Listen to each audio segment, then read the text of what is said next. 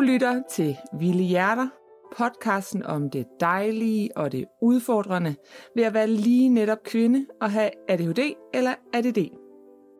Her fyldes din øregange af levende beskrivelser og perspektiver på livet med diagnosen på godt og på ondt.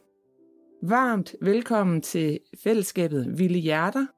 Mit navn er Liv Gro Jensen. Jeg har selv ADD, og så er jeg vært på Vilde Hjerter. I hele den her første sæson, der var det jo gennemgående møde Eva og Clea, der er super dygtige specialpsykologer, og så vil du møde Rikke, der ligesom mig har en opmærksomhedsforstyrrelse. Og gennem de skønne dialoger, jeg har med de her kvinder, der hører du om stort og småt i livet med ADHD og ADD. Og samtidig så hører du løbende min historie og få indblik i min helt nære hverdag i form af små optagede dagbogssekvenser.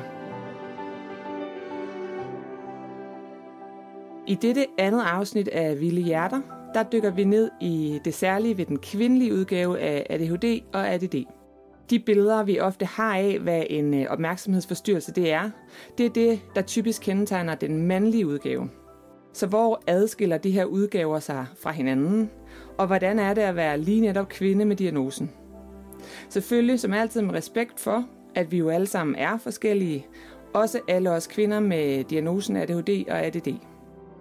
Der går faktisk i gennemsnit 9 år fra en pige første gang siger, eller forældrene siger, der er noget her, der, der giver nogle vanskeligheder ved at ja. leve, altså, øh, til de får den rigtige diagnose, hvis, ja. de, hvis det er ADHD eller ja. ADD, ikke også? Hvis skolen giver en besvær og nederlag, så er det skolen, der er åndssvag. Hvis man er dreng, og hvor der måske er lidt større tendens til, at hvis man er pige, og man mm. ligesom ikke slår til, jamen så er det mig, der er åndssvag. De her forskelle gør jo også, at, at vi lige nu ser, at der er rigtig, rigtig mange voksne kvinder, der får diagnosen, ja. enten ADD eller ADHD, fordi man simpelthen ikke har været opmærksom på, at der har været så stor forskel, Nej, lige præcis. dengang vi var mindre.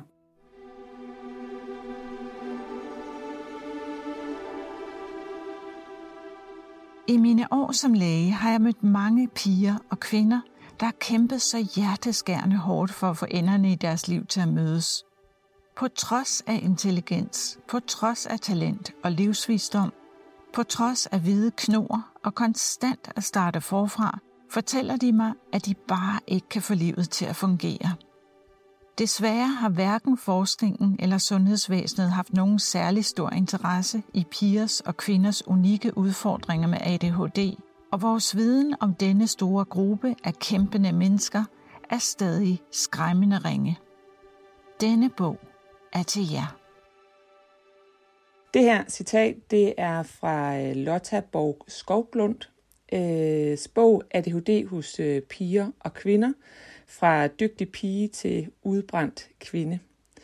Og det er helt i starten, at det her citat det står, og allerede da jeg læste det, men også da jeg læste øh, resten af den her bog, der jeg græd simpelthen så mange gange, for jeg følte mig simpelthen så...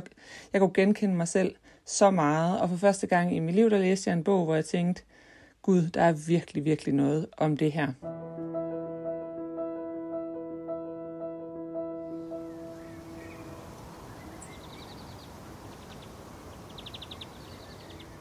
Nogle dage der er jeg bare sådan ved at blive fuldstændig idiot over at være så modtagelig over for alle de stimuli, som min krop giver mig hele tiden. Øh, det er som om, at min hjerne bare sådan, ja, har lyst til bare, og jeg gad godt bare sådan en knap ud på siden af min hjerne, hvor jeg bare sådan kunne slukke. Og så kunne den lige få sådan en pause, hvor at der ikke var ting, der sådan ligesom fyldte for meget eller overstimulerede mig. Øhm, men sådan er det jo desværre ikke med min hjerne. Øhm, og jeg kan ikke rigtig finde balancerne i, hvad der så er rigtigt at gøre. Om det er at sætte sig ind i et mørkt rum, hvor der ikke sker en skid, for hvad skal man lave derinde? Eller om det er at sidde og kigge ud i luften, eller høre en lydbog, eller ja, hvad er den rette løsning, når, når jeg har det sådan, der er simpelthen bare stadigvæk alt for ny i det her diagnose noget, der har jeg ikke fundet ud af, af min vej i det endnu. Øh, fordi jeg har jo også har lyst til at lave noget, og jeg har jo ikke lyst til bare at sidde og, og glo ud i luften. Det synes jeg virkelig er svært.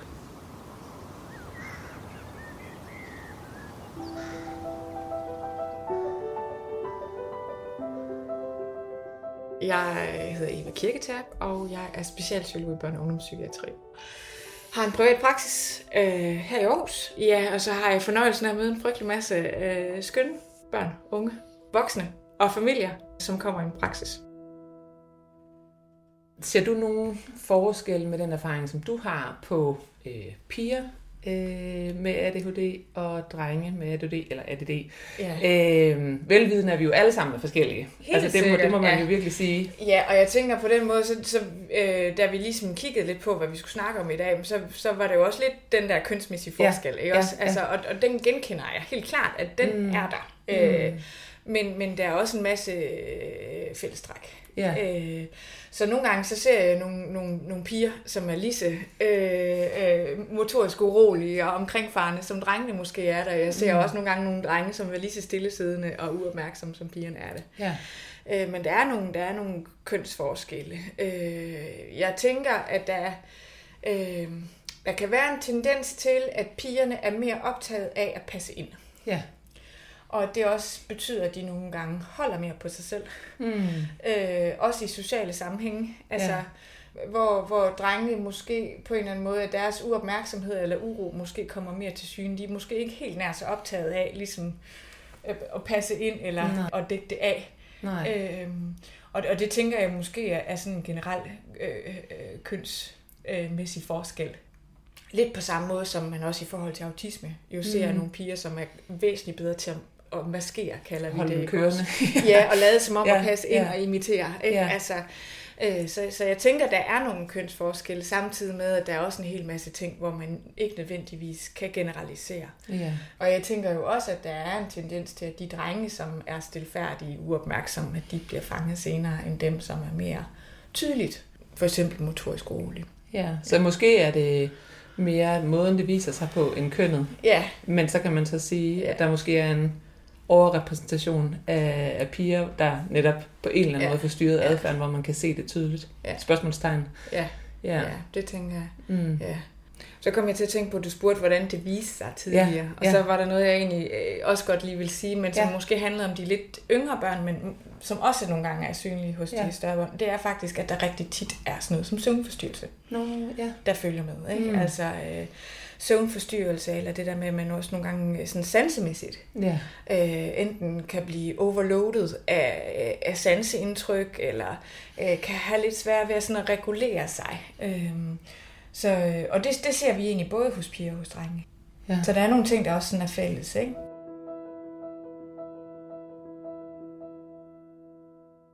Altså, nu så jeg bare lige øh, ADHD-foreningen, der beskriver det der med, at øh, kun en ud af fire diagnostiseret er pige eller kvinde. Ja. Men at man mener, at der er flere, Ja. øh, fordi man mener netop det der med, Ja. at der er nogen, der overses. Ja.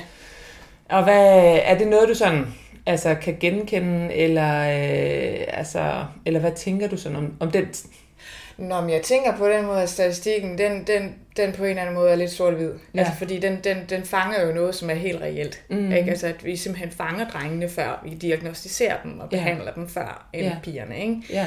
Øh, og, og som sagt, så tror jeg, at der er en, en, en større tendens til, at pigerne måske gør sig mere umage for at passe ind eller ikke stikke ud Ja. i social sammenhæng, og de godt ved, øh, hvad der er socialt forventet af dem. Ja. Øh, øh, samtidig så synes jeg også, at der er sådan helt, hvis man virkelig sådan skærer det over den grove kamp, Ja. Ja. er lidt en tendens til, at pigerne måske er lidt mere pillenurolige. Ja. Altså, hvor det øjeblik, man sidder og dimser med en halskæde, eller piller i sin negle, eller et eller andet, jamen, Ja. så bliver det igen lidt mere usynligt for Ja. omverdenen. Det er lidt mere legitimt også i en skolesammenhæng. Ikke? Ja. Så, så, så jeg tænker jo, en af grundene til, at drengene også bliver fanget så meget før, også er fordi, at, at de bliver forstyrrende. Ja. Måske i højere om, omfang, Omfang, ikke? ja, ja. end pigerne bliver. Mm. Mm. Og så, så man kan sige, øh, vi tager jo fat i, vi tager jo fat om det problem, eller den lille, øh, som på en eller anden måde øh, øh, bliver, bliver mest tydelig for os. Ikke? Ja, altså, ja. Så der er noget i, at, at, øh, at, øh, at øh, skolen og systemet jo også bliver motiveret i at hjælpe de, de børn, som bliver synlige og som kommer til at forstyrre. Ja, som Ja. forstyrrer mere Ja. end... Øh, Og hvor man kan sige, det er jo mere egentlig, du ved, den enkeltes øh, problem, at man ikke lige får tilstrækkeligt måske Ja. Øh, skolemæssig viden med. Ja, for fuldt altså, med, ja, eller de altså, forskellige det, er, ting. Ja. Det, er ikke, det er ikke så stort problem for, for, for kollektivet, eller for, for, for klassen, Nej. eller for læreren, øh, som det er for den enkelte. Mm. Ikke? Har du nogle refleksioner? Altså, jeg, tænker ikke, om det, jeg ved ikke, om der er lavet noget forskning på det eller noget, men altså, hvad er det, der gør, at det der med, at piger måske har en tendens, og kvinder, inklusive mig selv jo, det har jeg i den grad også gjort, prøve at passe ind. Altså, er det, tænker du, er der, er der altså, jeg ved det faktisk ikke. Jeg har ikke en eller anden forskningsmæssig artikel, jeg lige kan referere til, men jeg tænker jo, at der er nogle sådan... Altså, der er jo nogle, sådan nogle måske evolutionært betingede kønsforskelle, som, ja. og, og også nogle kulturelt understøttede. Ja. Nogle, som vi bliver ved med at, sådan at, at reproducere. Ja. Øh, i forhold til fællesskaber, mm. ikke? Altså, mm. og hvordan vi, øh, hvordan vi er sammen. Vi går ind i øh, vores rolle ja, i det på en ja, eller anden måde. og øh, og jeg tænker jo, at man pigefællesskaber er tit meget mere sådan løs socialt kodet, end mm. drengefællesskaber er. Ja. Altså der er det, du ved, vi spiller fodbold, og det er faktisk, altså alle kan være med, bare ja. man gider spille fodbold. Ikke? Ja. Altså hvor pigefællesskaberne, de, ja, det er meget med, at det skal være de rigtige, og så snakker vi med dem, og så skal man sige, altså så man kan sige, det, det er lidt en anden måde, det er lidt en anden kodning. Ja øh, i de fællesskaber der. Ja. Så jeg tænker, både pigerne er også mere trænet i det, ja. ikke, end drengene nødvendigvis er. Ikke?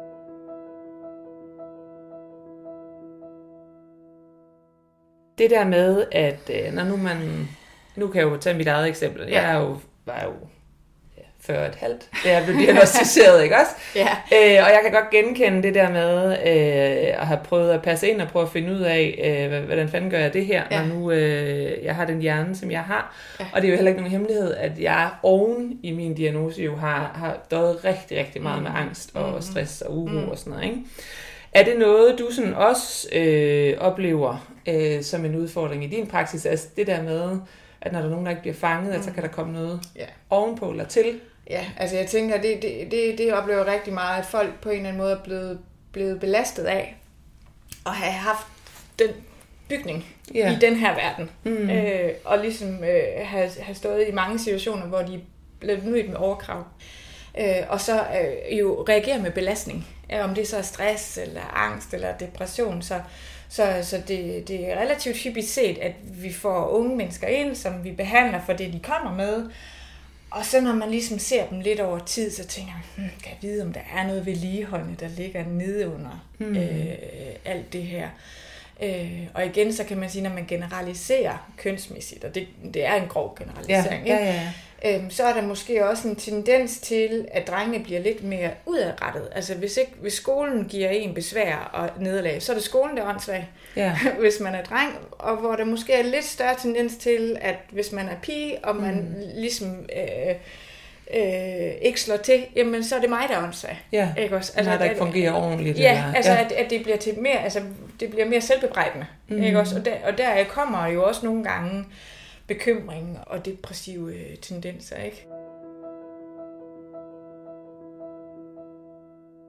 Vi har jo været lidt øh, inde på det, men øh, det der med, øh, altså i hvert fald så kan man sige, at der er i hvert fald nogle tal, der peger på, at piger og kvinder, de ikke diagnostiseres lige så tidligt, lige så effektivt som drenge og mænd. Mm. Og øh, hvad tænker du, at øh, konsekvenserne sådan, øh, kan være ved den øh, skævvridning, hvis det er noget, du ellers sådan kan genkende? Ja, men jeg tror faktisk, jeg var på et kursus her i fredags, hvor, hvor, der, der, hvor der var en forsker, øh, det var så i forhold til autisme, som, hvor der også har været en, en kønsforskel, hvor, hvor, øh, hvor han sagde, at aktuelt, der så man faktisk, at nu kom der mange flere kvinder. Så ja. det kan jo også være, at, ja. at der på en eller anden måde bliver øh, at, at den her skævvridning måske tipper på et tidspunkt, at vi faktisk ser øh, flere piger, ja. eller lige så mange.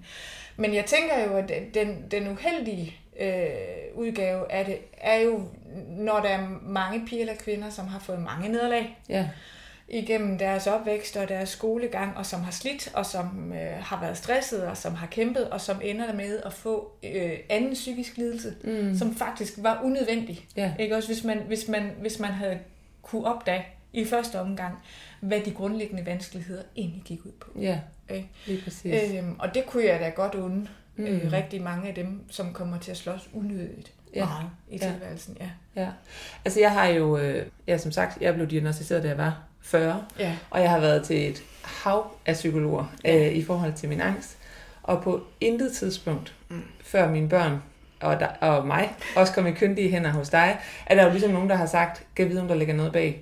Ja. Hvad sådan, øh, uden at det overhovedet handler om, for jeg tænker egentlig, det er meget sådan symptomatisk, ja. og jeg hører historien igen og igen, så jeg mm. tænker ikke noget sådan dårligt om det. Men hvad, hvad, hvad, altså, hvad tænker du der i spil i sådan nogle situationer?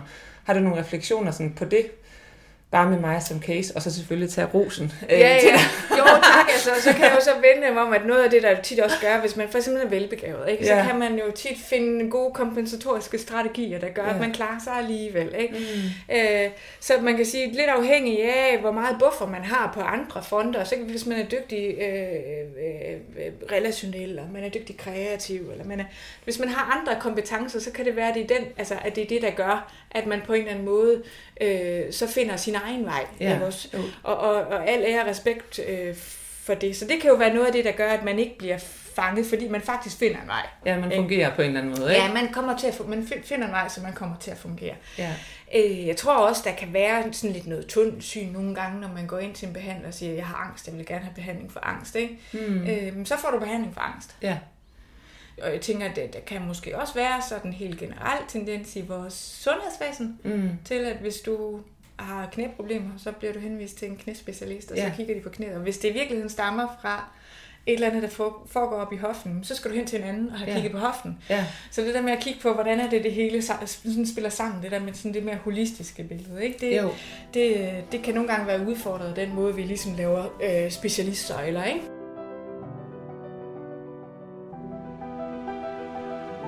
Hej Rikke. Hej God. Hej. Vi to, vi kender jo hinanden. Det gør vi. Rigtig godt. Altså, du er jo øh, min øh, skønne, skønne nabo, og min skønne, skønne øh, veninde.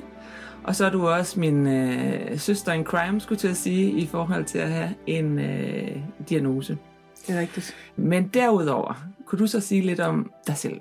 Jamen, jeg bor herude, og så er jeg gift med Søren, mm. og vi har sammen tre børn, som er store efterhånden. Så underviser jeg også i dans, og så har jeg et lille galleri herude, hvor jeg sælger noget kunst, jeg laver. Er der noget, hvor du sådan tænker, øh, at den måde, at det, viser sig ved dig, at det hænger sammen med, at du er kvinde? Altså nu er det sådan, at i, uh, i vores familie, jeg var den første, der blev udredt for fem år siden, ikke? Mm. og resten af familien er nu blevet udredt, og vi har alle sammen enten ADD eller ADHD. Mm. Og i vores familie er vi to kvinder ja. og tre mænd. Ja den yngste er knap en mand endnu med 15, ikke? Men, det vil han nok mene, han er. Men ja. Det vil han nok mene, han er, ja. øh, og jeg kan da tydeligt se, et som jeg talte om tidligere, det der med håret er en mere indre ting. Ja. Altså det, hos både min datter og jeg, er det nok det der indre uro ja. og øh, tankemøller, der fylder meget. Og så tror jeg, at, eller ikke tror, jeg ved klart, at altså, hormonbalancen har ja. utrolig stor indflydelse på, øh, ens udfordringer. Ja. Jeg kan tydeligt huske det der med, øh, altså sådan noget som PMS for eksempel, at ja, det jo føles bare så meget stærkere, og alle mine, de udfordringer, jeg har, bliver bare meget mere tydelige og mm. meget svære for mig i de perioder, hvor jeg har PMS. Og jeg, øh, nu får jeg max dosis i min medicin, så ja. man kan sige, jeg kan ikke gå ind, men ellers har jeg hørt, at der faktisk er nogle kvinder, der har en variabel dosis medicin i mm. forhold til, hvor de er henne i deres cyklus, at ja. man kan få den tilpasset, ja. sådan så man får lidt mere støtte fra medicinen i de perioder, hvor man er ekstra udfordret op mm. til sin uh, menstruation for eksempel, mm. og så får man lidt lavere igen. Ikke? Og mm. det giver bare så god mening, at man forsker meget mere i, hvordan man egentlig kan hjælpe kvinder, og hvordan forskellen jo egentlig er tydelig på mænd og kvinder i forhold til at have ADHD. Ikke? Ja, det er præcis. Ja. Altså, øh, nu øh, har jeg så øh, øh, hvad hedder det, faktisk fået en øh, hormonspiral, på trods af, at øh, jeg lever sammen med en kvinde, så på den måde, så er der i hvert fald ikke noget prævention, der er brug for øh, sådan i den sammenhæng. Men det er simpelthen fordi, at min cyklus blev også min fjende. Altså ja. det var min fjende, og før øh, jeg fik diagnosen, så anede jeg simpelthen ikke hvorfor. Men de 14 dage, altså det var nærmest som om jeg havde en uge om måneden, ja. hvor jeg sådan var i peace. Og der havde jeg det bare rockerfedt. Ja. Fordi der kørte alt, og øh, hvad hedder det, var jeg bare i balance, og idéerne kørte og så videre, ikke? Og så gik det bare sådan ned og bakke, ned og bakke, ned og bakke, og så fik jeg menstruation, så py, ja, så kom det, og så, du ved, en uge ja. igen, hvor det bare rockede, ikke? Ja. Øh, men fuldstændig enig, ligesom dig, at det der med, det er altså virkelig godt, at man bliver klogere på det. Ja. Fordi, altså, det der, altså, det, det, er sådan noget, hvor jeg bare sådan, jeg har, det har jeg også været skamfuld omkring, for jeg har bare sådan tænkt, det kan jo ikke, det kan ikke være meningen. Nej. Det kan ikke være meningen, at, man, at, at det skal være ens fjende. Også graviditeten, det synes jeg faktisk også var helt vildt svært. Ja. Der var der også fuld smadret på mig. Altså. Ja. Det kan jeg faktisk ikke sådan helt huske. Nej. Hvordan de var. Det er også været mange år siden. jeg, jeg, jeg, tror, jeg tror, du vil... Altså, men, men nu kommer det selvfølgelig an på, hvordan det viser sig, når man er presset, ikke også? Jeg havde virkelig... Der var bare... Det hele blafrede bare på mig. ja. Der er det så smart at have fundet en kvinde nu med vores tredje barn, hvor hun så kunne være gravid, ikke? Men Ja. altså...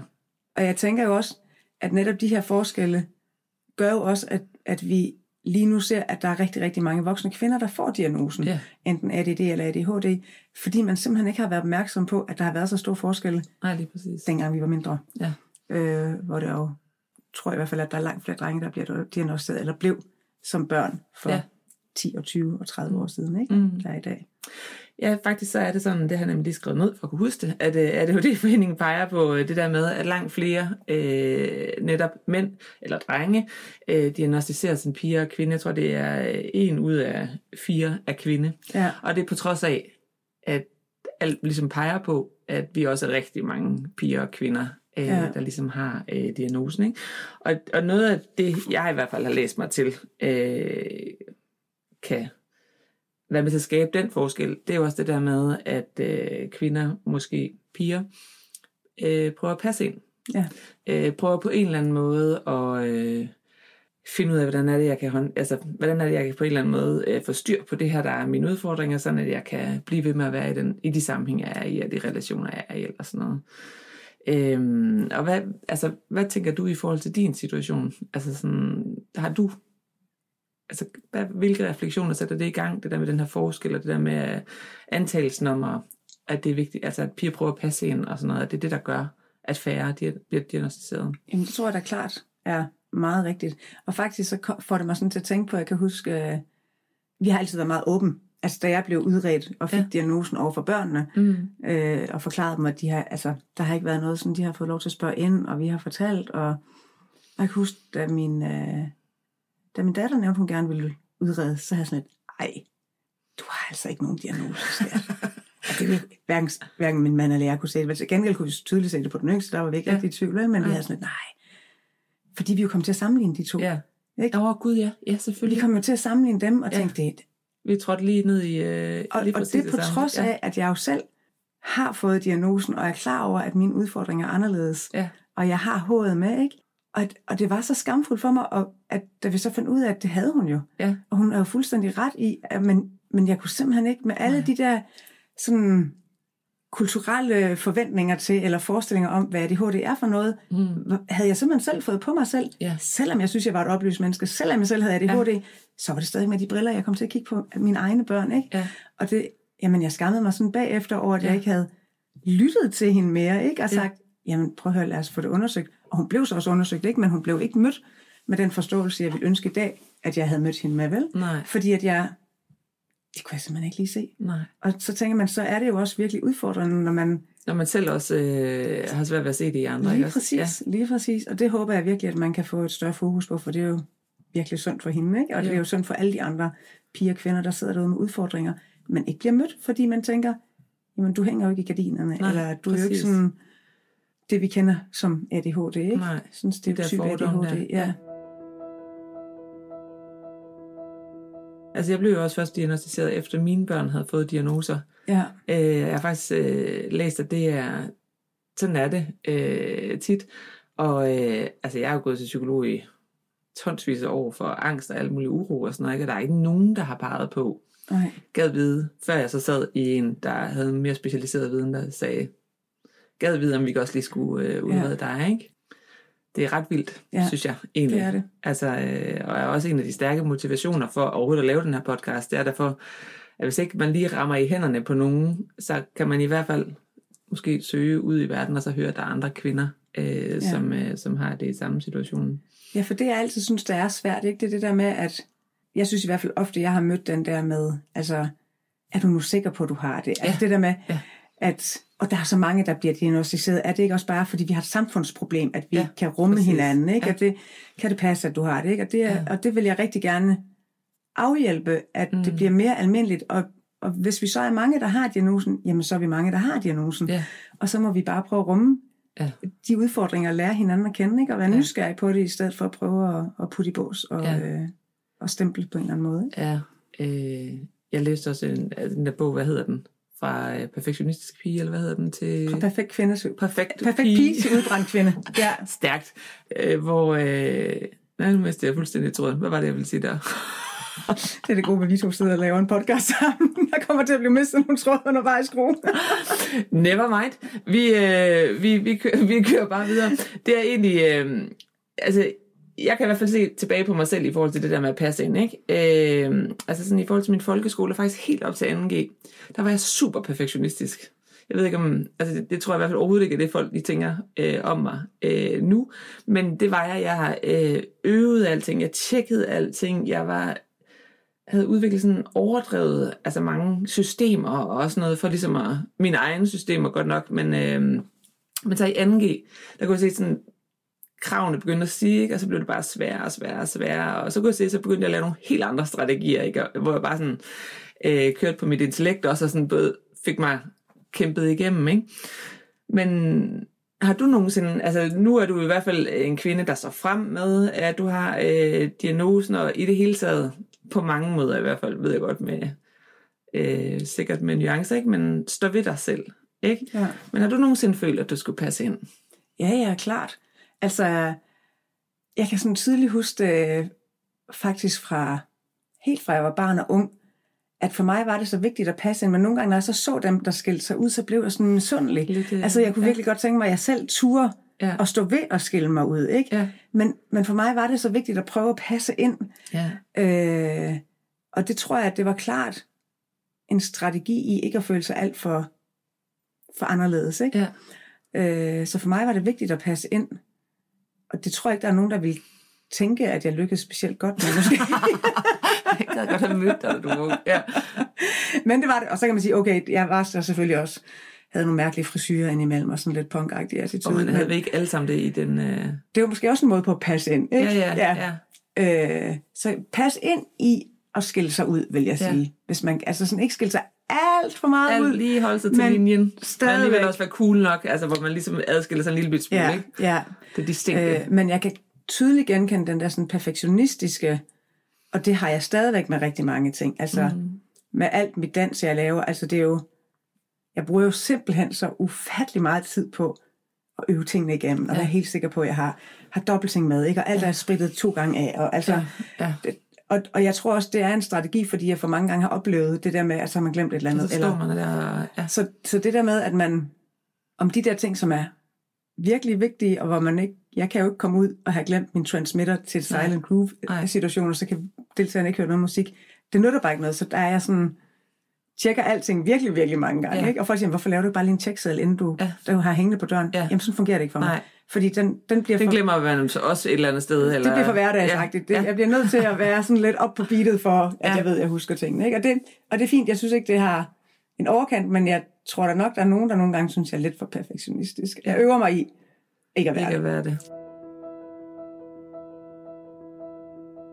Jeg er sådan en øh, stående joke derhjemme om, at jeg siger farvel, men jeg kommer tilbage det ved jeg ikke, 10 gange eller sådan et eller andet, ikke? Fordi selvom jeg har en nøgle i at jeg har det alt sammen hængende rundt om halsen efterhånden, ikke også? Men så har jeg glemt det ene, og så har jeg glemt det andet, og så har jeg glemt det tredje, og så kan jeg ikke finde mine solbriller, og så skriger jeg på, øh, på Gitte, og så kommer hun stille og roligt og ligger ting ved mig og sådan noget, ikke? Og så kommer jeg afsted. Ja. Øh, du, du griner. Ja, ja. Det Jamen, min familie, når vi skal afsted, ikke, vil aftale altid tidspunkt i god tid, og så ved de altid. Ja. Altså det er også bare, at det kommer ikke til at ske for mig. Nej. Jeg er klar første gang, ja. når de er klar, ikke? Ja. Men så er det jo også, fordi det er mig, der sørger for, at der lige er te med i bilen. Ja, ja, ja. Og der er lidt at drikke, og der er måske en lille snack ja. med, ikke? Og så skulle der lige en gave ja. med os, og så havde hun ikke lige tænkt på kortet. Og altså, du ved, ja. Så du er sindssygt omsorgsfuld. Altså, du tænker mange ting igennem på den måde, ikke? Ja, og det gør jeg så typisk, når lige er kommet ud til bilen. Ja. og så skal jeg lige ind igen. Og så skal jeg, ja, så jeg har også altid en 4-5. Og Søren han siger altid, når jeg siger farvel, siger ja, ja, farvel for første gang, ikke? Ja. Og så det er meget, meget klassisk for mig også. Det der med at komme ud af døren, det gør man altid en 4-5 gange. Ja, jeg er ved at lære min uh, halvandenøje det, for hun synes, det er sådan lidt svært at forstå, ikke? Ja. Men hun er faktisk ved sådan at lære, hun siger hej, hej, hej, hej, hej, ja. ja, hun er ved at have tålmodighed med mig i alt det der halløj. Ja. Har du nogen sådan, øh, nu nævnte jeg, altså hormonspiral for eksempel, det har jeg øh, øh, kastet mod i overhovedet ikke, fordi jeg vil anbefale det som sådan, men det har i hvert fald øh, hjulpet mig. Har du nogen sådan tips og tricks fra kvinde? Er der nogen sådan ting, du har lært dig selv gennem livet, som kunne give mening at dele videre? Og hvis ikke der er, så er det helt totalt fair. Mm. Jamen, jeg tror i hvert fald klart det der med, altså for mig har den der sådan anerkendelse i, at Netflix og strikketøj, Ja, det, ja, det, det bliver jeg nødt til at have. Ja. Øh, og jeg vil ønske, at det var en øh, vandretur, eller en cykeltur, Ja. ja. eller sidde ude med en kop te og meditere, eller sådan et eller andet, som lyder mm. sådan lidt mere Ja, ja. lækkert. Ja. Øh, men det er det ikke. Det er Nej. Netflix og striktøj, der virker. Så det der med at finde sine, de der steder, hvor man kan koble helt fra, Ja. og prioritere dem. Mm. Fordi det kan være svært det ja, at hive det. en mand ja. ud af kalenderen og lægge sig i Netflix, fordi det Ja. er jo også pissehyggeligt, ikke? Ja. Så man skammer sig jo sådan lidt, når man Ja. siger, ved du hvad skat, jeg kan simpelthen ikke hjælpe til med noget af det. Jeg skal Nej. lige ligge og Jeg skal lige ligge og se Netflix. og ja. strikke, ikke? Ja. Øh, så det der med at finde de der ting, der gør det for en, og lære at acceptere dem, Ja. og også få det fortalt til sine nære, Ja. Hvor vigtigt det er, sådan så de kan møde en med omsorg de dage, hvor man ligger på Netflix. Mm. Fordi at, det synes jeg faktisk nogle gange er noget af det sværeste. Ikke, det, Mm. ikke fordi jeg ikke bliver mødt i det, men fordi jeg kan godt stadigvæk forestille mig, at de Ja. kan synes, det er ret irriterende, at jeg bare Ja. ligger der fladet nu. Ikke? Præcis. Ja. Og det er heller ikke et billede, jeg har lyst til at give mine børn med. Nej. Men så på den anden side ja. vil jeg jo også godt lære dem, at det er okay at have de her dage, Mm. øh, når man er udfordret, eller ved, at det er der, man kobler fra. Ikke? Så det der med at finde sine strategier, vil jeg sige, er nok noget af det, der er, er virkelig vigtigt. Ja. Prøv med fri kalenderen. ja, ja. Altså papirkalenderen virker for mig. ikke. Ja.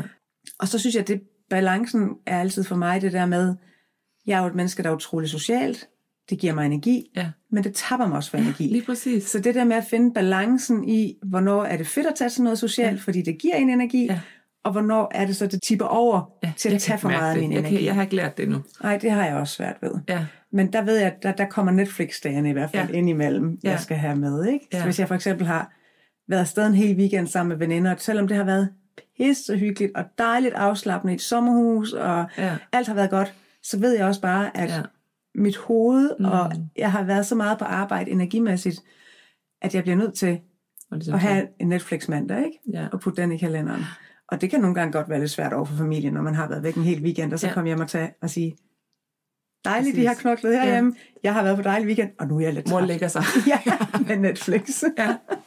Jeg synes, altså- altså, ja, det er faktisk noget af det, der er blevet nemmere, synes jeg, efter jeg har fået diagnosen i hvert fald. Det er den der tilgivelse i, at det her, det er ikke, altså det er egentlig ikke bare, fordi jeg sidder og kigger, og så tænker, om I, kan, I må hygge jer selv. Det er simpelthen fordi, at hvis ikke jeg gør det her, Ja, så kan jeg ikke komme op og være Nej. klar igen. Altså, så netop det der med at anerkende, at det er det, man har behov for, ikke? Og så Ja.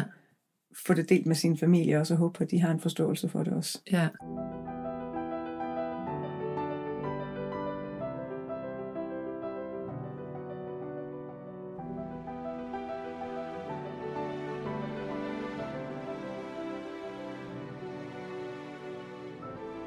Jamen, jeg hedder Clea Tastum, og jeg er uddannet noget, der hedder specialpsykolog i børne- og ungdomspsykiatri. Så det vil sige, at jeg er jo først og fremmest psykolog, mm. men så har jeg taget sådan en efteruddannelse inden for psykiatrien, øh, hvor jeg blandt andet har arbejdet med børn og unge med øh, opmærksomhedsforstyrrelser.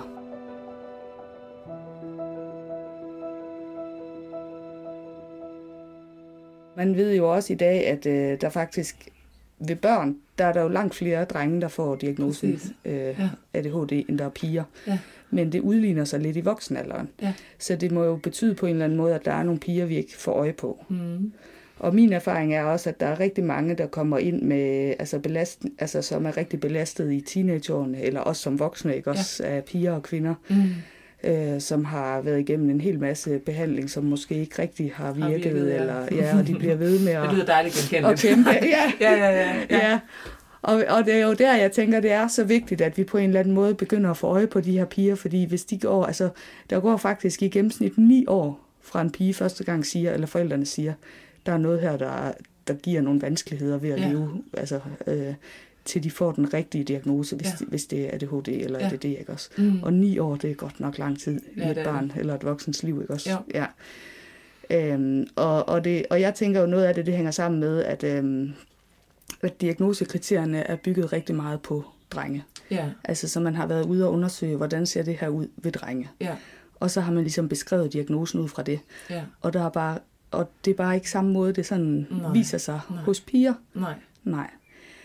Øh, og så udover det, så, så er der jo også, øh, altså der er lavet nogle undersøgelser, der viser, at, at, øh, altså især altså lærere og pædagoger, altså sådan professionelle, ja. Øh, ja.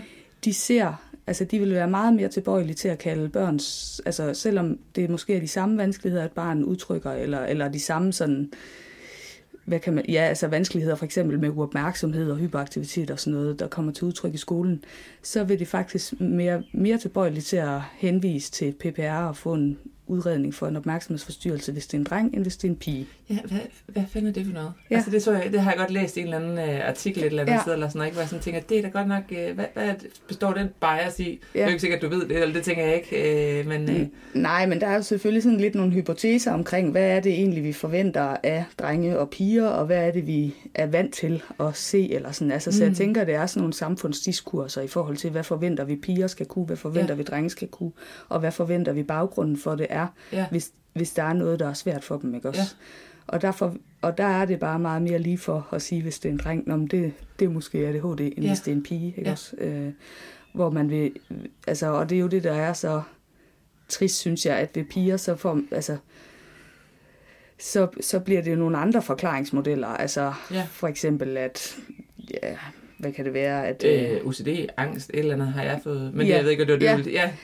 Jo, altså så kan det jo udvikle sig til det, ikke også? Ja. Også fordi pigerne på en eller anden måde, de har, man kan sige, deres øh, selvregulering, altså deres områder mm. i hjernen, der, der kan altså der går ud på sådan det der med at tilpasse sig og, mm. og, og passe ind og være en del af gruppen. Ja, ja. ja, opføre sig sådan nogenlunde efter reglerne og sådan mm. noget.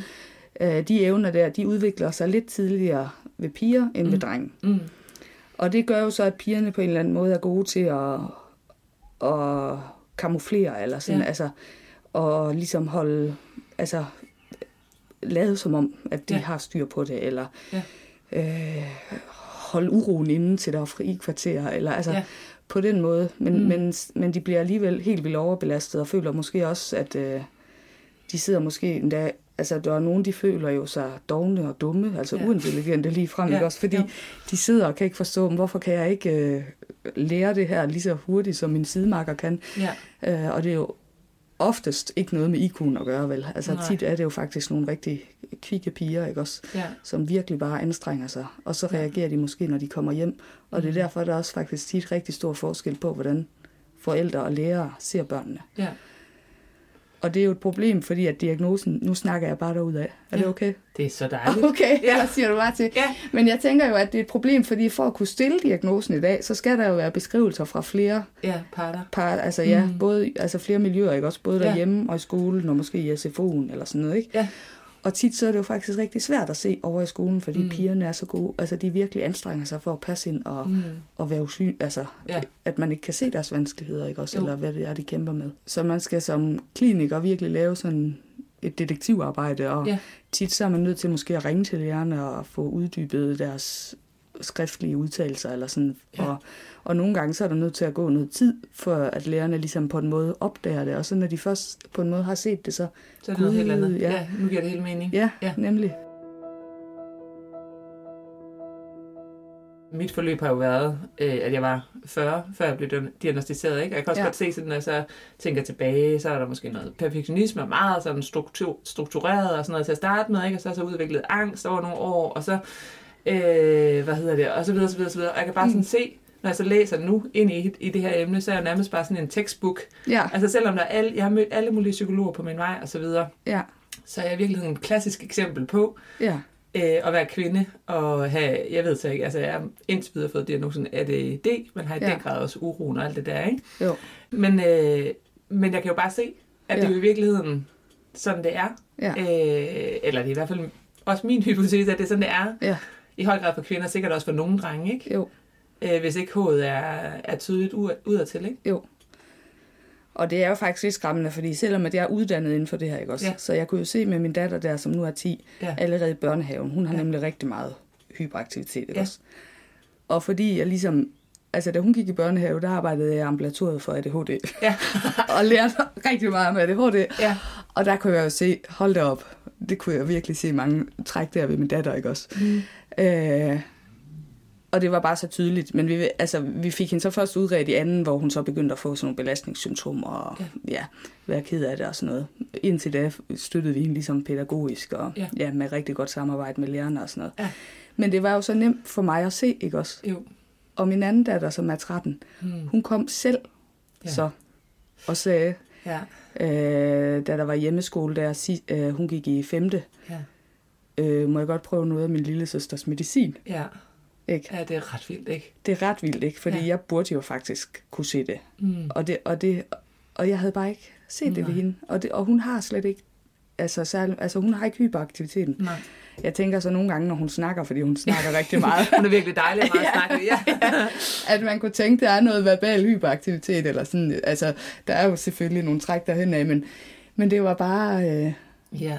Altså, så det er bare rigtig svært at få øje Ja, måske på. er det bare skide svært. Ja. Altså, øh... Men det ville jo bare være rigtig dejligt, hvis vi på en eller anden måde kunne, kunne udvikle et eller andet, så vi kunne ja. i hvert fald være mere nysgerrige. Og det er i hvert fald også det, jeg sådan tænker, at, at hvis piger ikke trives i skolen, eller hvis piger har det svært, så skal det i hvert fald være en af de hypoteser, man ligesom mm. har med. Mm. Kunne det være, ja. fordi der er noget her inden for det her område, ikke? Også, ja. så man i hvert fald ikke bare lukker den ned. Ja, i hvert fald kan man sige, de der forløb, øh, nu mit helt lange forløb, men ellers også de der ni år, som du, øh, som ja. du siger, der går fra, ja. at forældre måske udtrykker en bekymring til, at, at piger så måske bliver udredt. Ja. Altså, den, der er lang vej, ikke? Jo, det er altså, der virkelig, ja. øh, Og der kan jo nå at udvikle sig alt muligt belastningssymptomer ja, det kan undervejs, ja. ikke? Jo. Så der kunne det være rart, hvis der var nogle alarmklokker på en anden måde, ja. end det der i hvert fald er nu, ikke? Det kunne det virkelig. Jeg hører jo, altså det virker i hvert fald som om, du anerkender den der, øh, øh, hvad kan man sige, problematik, som ADHD-foreningen også fremhæver det der med, at der er øh, flere øh, drenge end piger, der diagnostiseres, men der er formentlig rigtig, ja. rigtig mange piger, der, ja. øh, der også har det. Ja. Møder du det i din praksis? Møder du andre som mig for eksempel? Øh, kvinder, der er sent diagnostiseret, hvor man også måske med den viden, man har nu, øh, ville kunne have grebet ind tidligere. Altså, møder du de her dilemmaer, eller hvad man kan sige, i forhold til køn? Og ADHD og ADD? Ja, det gør jeg da. Ja, det gør jeg. Altså, jeg har været, eller er tilknyttet ude ved noget, der hedder ADD-klinikken, mm. hvor der henvender sig rigtig mange voksne kvinder. Ja.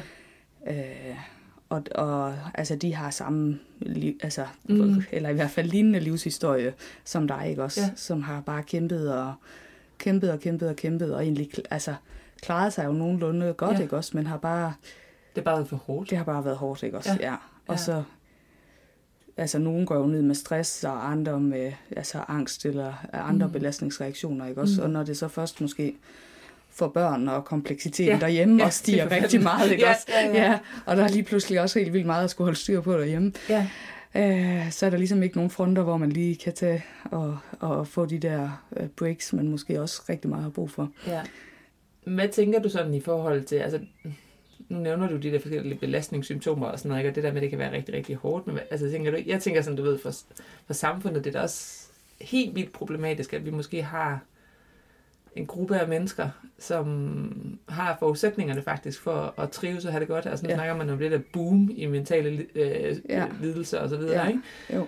Men at vi har en gruppe, som måske har potentiale for at have det godt, men hvor vi simpelthen ikke fanger, at der bare er et eller andet i forhold til hjernens måde at fungere på, som, ja. som skal reguleres. Eller, ja. Altså, ja. Det, Jamen, det tænker jeg, det er et kæmpe problem, og det er jo mm. også mega omkostningsfuldt. Altså, mm. ubehandlet ADHD, og det kan jo både være, altså jeg tænker, det behøver jo ikke nødvendigvis at være medicin, det kan jo også være altså mestringsstrategier og psykoedukation ja, ja, ja. og forståelse og accept og sådan noget, ikke? Ja. Altså det koster jo samfundet virkelig Sindssygt, mange penge. Ja. ja. Det er bare øh, spild af ja, det ved jeg ikke. Både penge og... Og gode menneskeliv gode også. Gode menneskeliv, ja. ikke mindst, ikke? Altså, det er, det er godt nok, øh, det, det er vildt.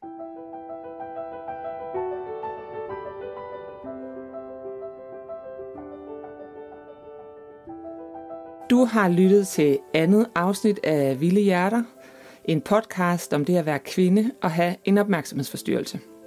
Din vært og ophavskvinden bag den her podcast, jamen det var mig, Liv Gro Jensen. Podcasten er produceret af Nette Halstrøm fra Halkom. Jeg har fået hjælp til optagelserne af Preben Stentoft. Og de to første afsnit de er blandt andet blevet til med sponsorat fra Diers Klinik. Tusind, tusind tak for det. Og selvfølgelig mega mange gange tak til de skønne medvirkende kvinder Eva Kirketab, Rikke Mosberg og Clea Tastum. Uden dem, ingen podcast. I næste episode, der kan du høre mere om, hvordan det er at have en opmærksomhedsforstyrrelse øh, i forhold til også at have et skole- og uddannelses- og arbejdsliv. Hvordan er det for eksempel at skulle koncentrere sig om noget med en udfordret opmærksomhed? Og hvilke strategier har jeg eksempelvis lavet øh, undervejs i mit liv for at få det til at lykkes? Jeg håber meget, du vil lytte med. Tak for denne gang.